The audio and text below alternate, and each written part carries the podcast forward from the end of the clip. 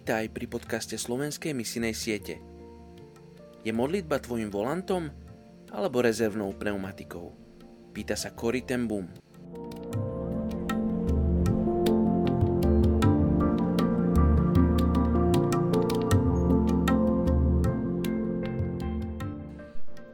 jún, príslovie 19.14. Dom i majetok je dedictvom po otcoch. Rozumná žena však pochádza od hospodina.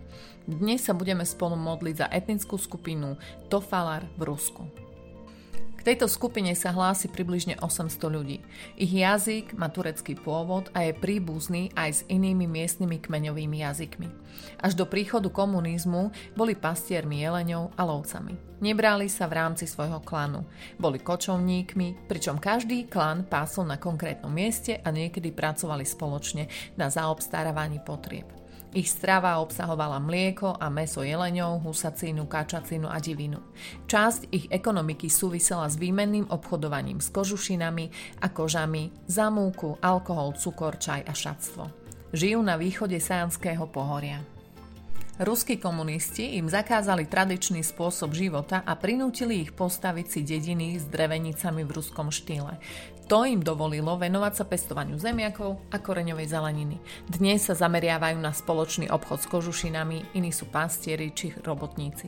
Nemali písomnú formu jazyka až do roku 1989. Tak, ako ostatní v tejto oblasti sú šamanistami, čiže veria na zástup duchov, ktorí reagujú len na šamana. Poďme sa spolu modliť za túto etnickú skupinu Tofalar v Rusku. Otecko, som ti vďačná za každého z tejto etnickej skupiny.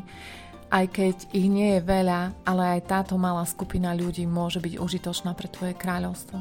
Tak ťa prosím o to, aby si sa zjavil týmto ľuďom. Ty máš svoje spôsoby, metódy, ako sa dostať k ich srdciam. Použi si aj ľudí v ich blízkosti, ktorí ťa poznajú. Modlím sa, aby ich tuláve topánky boli využité aj pre teba. Možno ako tí, ktorí budú roznášať zväzť od teba až do posledných končín zeme. Prosím o požehnanie pre nich, aby oni mohli byť požehnaním. Mene Ježiš. Amen.